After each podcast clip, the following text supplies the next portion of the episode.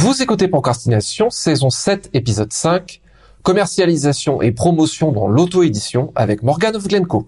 Un podcast sur l'écriture en 15 minutes. Parce que vous avez autre chose à faire et qu'on n'a pas la science incluse. Avec les voix de Mélanie Fazi, Estelle Fay et Lionel Delous.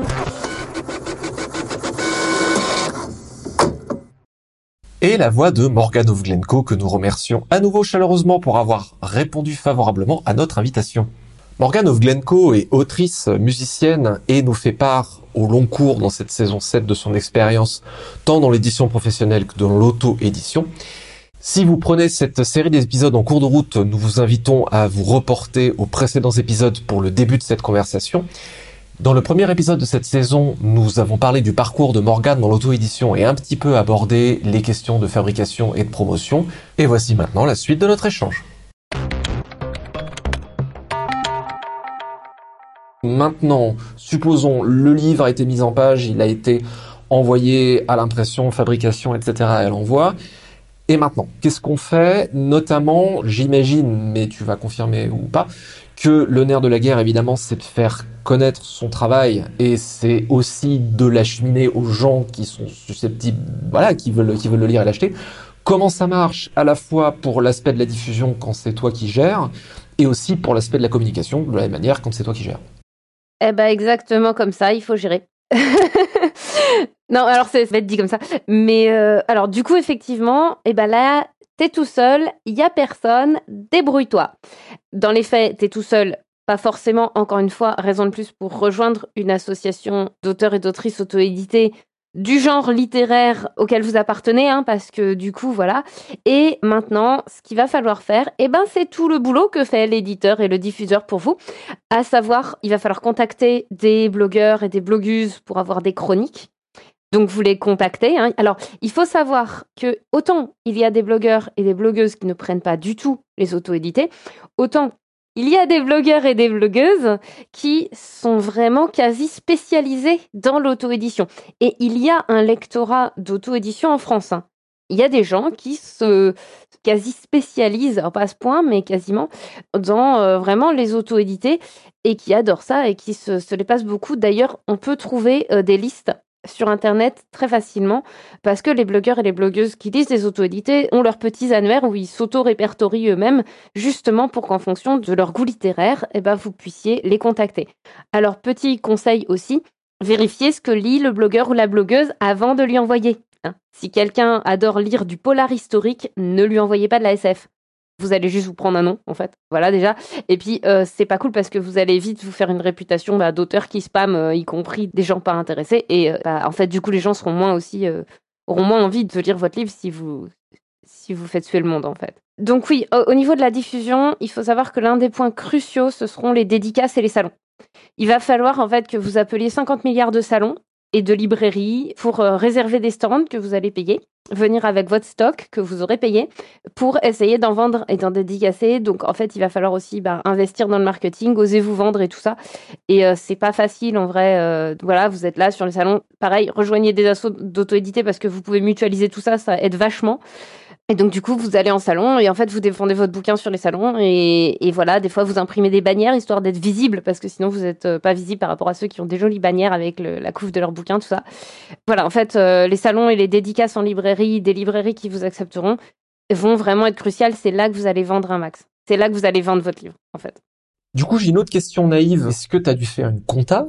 Euh, j'ai dû faire une compta et calculer la marge du bouquin. Parce qu'en fait, on se dit souvent, ah, mais les auto-édités, ils peuvent se faire 50, 60, 70% de droits d'auteur comme ils veulent. C'est pas vrai du tout. Parce qu'en fait, votre bouquin, il va arriver à des prix astronomiques.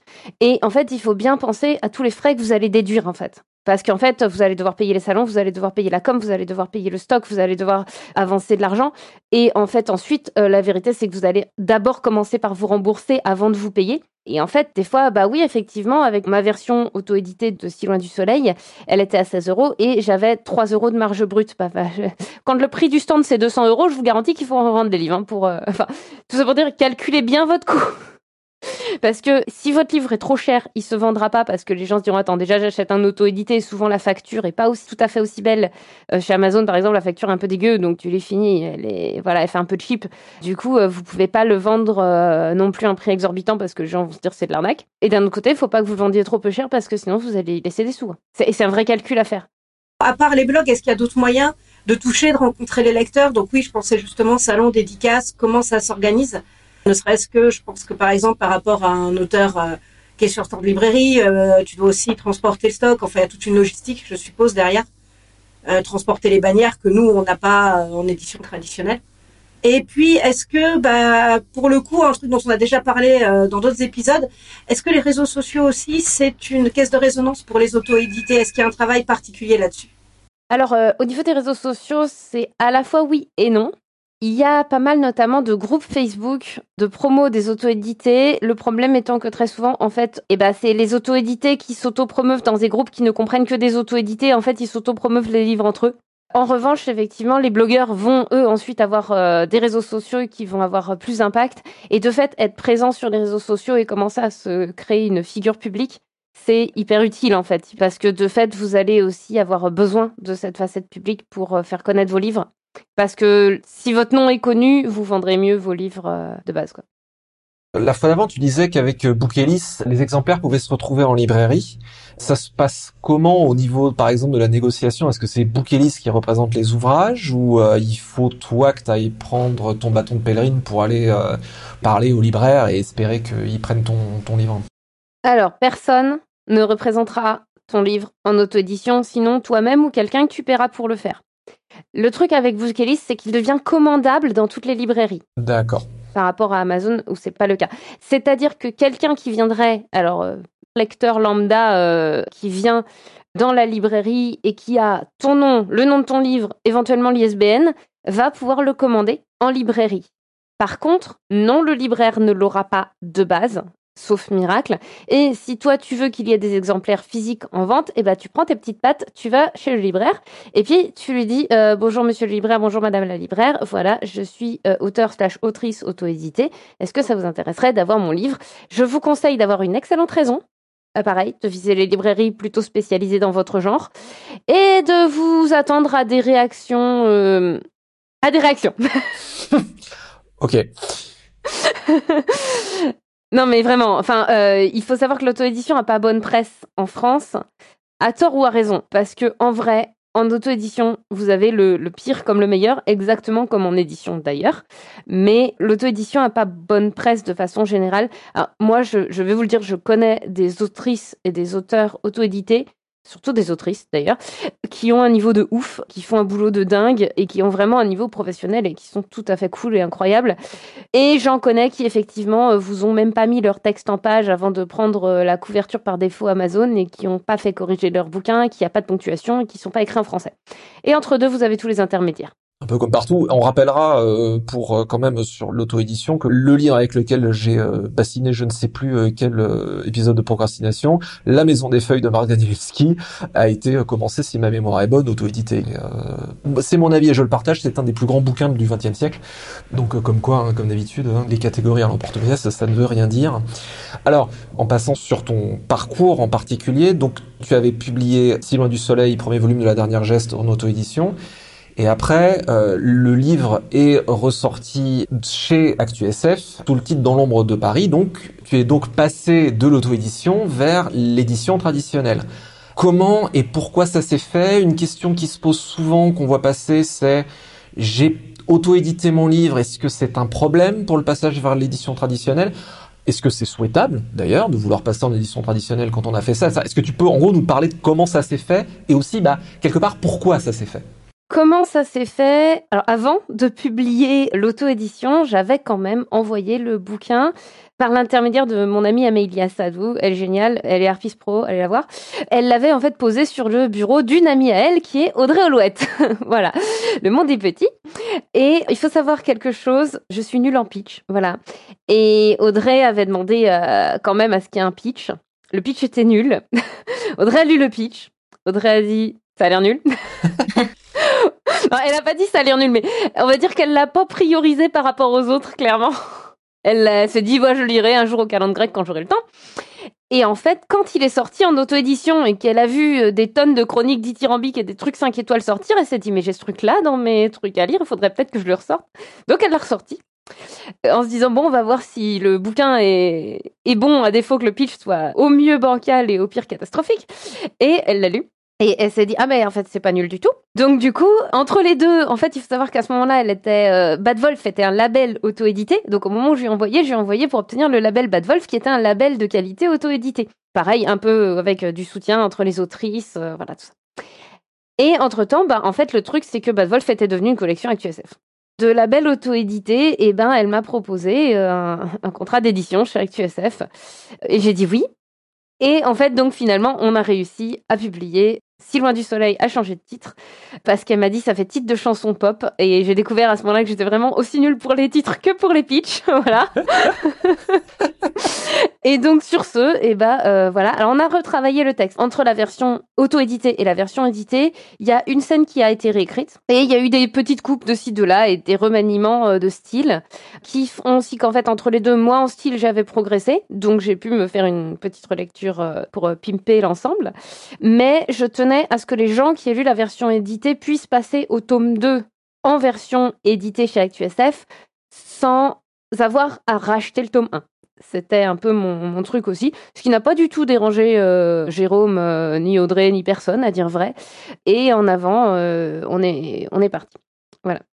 Pour préciser pour les auditeurs, euh, Jérôme, c'est Jérôme Vincent et Audrey Olette, euh, qui sont euh, l'équipe d'ActuSF Naos et qui, pour avoir bossé avec Jérôme en tout cas, oui, fait un très très chouette boulot et effectivement, on peut vraiment discuter avec lui. Alors moi, j'ai pas discuté ce genre de choses, mais je sais qu'aussi il est très ouvert à plein de trucs, donc ça m'étonne pas de lui quoi.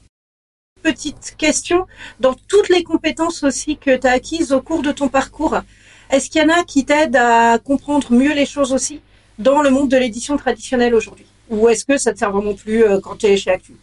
Alors je dirais que moi, pour le coup, quand je suis arrivée chez ActuSF, ça m'a effectivement donné un certain nombre d'avantages. D'abord le fait d'avoir un regard relativement éclairé, notamment sur les trucs de mise en page intérieure et tout, où j'étais hyper rapide. En fait, très souvent, euh, d'ailleurs, euh, Jérôme et tout, donc Jérôme Vincent, euh, directeur d'ActuSF, ils me font souvent la réflexion que je suis très rapide sur certains trucs, parce qu'en fait, j'étais obligée de les faire à la dure en auto-édition avant, et notamment la mise en page intérieure, je slam le livre comme ça et je suis alors page temps, il y a un problème, page temps, page temps, page temps et je vais très vite sur ça. Et je dois avouer que quand on a eu les problèmes avec MDS, eh ben ça a eu un gros avantage, c'est que j'étais absolument pas effrayée à l'idée de prendre mes exemplaires autrices et de les ramener en salon parce que on n'arrivait pas à se faire livrer à temps.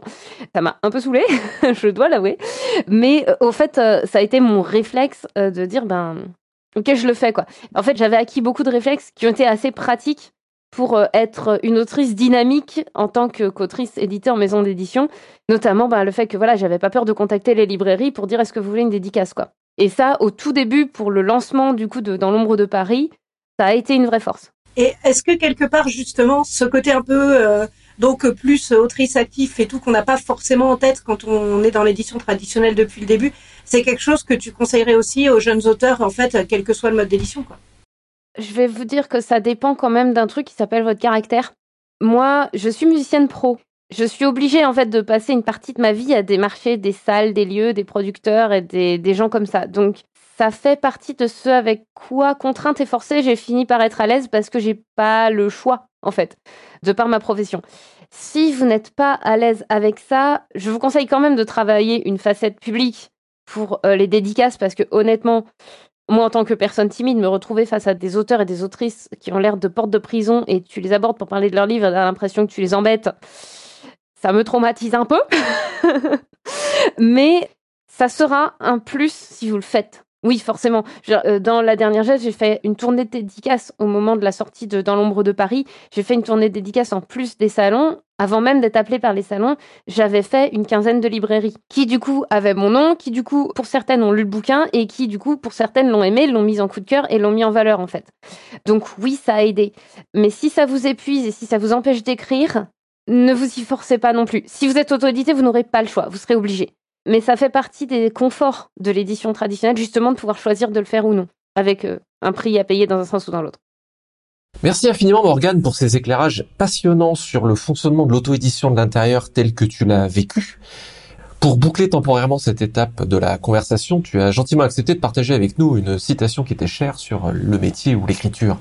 Alors, j'ai une citation, moi je viens du conte aussi, du monde du conte, et j'avais du coup cette citation euh, qui est la dernière phrase de La légende de la mort d'Anatole Lebras, bouquin qui a construit mon imaginaire et que j'adore. Et en fait, c'est la toute dernière phrase du bouquin, et donc c'est censé être un... En fait, depuis le début, euh, il est censé faire du collectage, et du coup, la dernière phrase, c'est Il s'achemina vers sa maison, et maintenant, si vous le permettez, je vais regagner la mienne. C'était Procrastination, merci de nous avoir suivis, merci encore à Morgan of Glencoe. Et maintenant, assez procrastiné, à vous de regagner votre maison et d'aller écrire.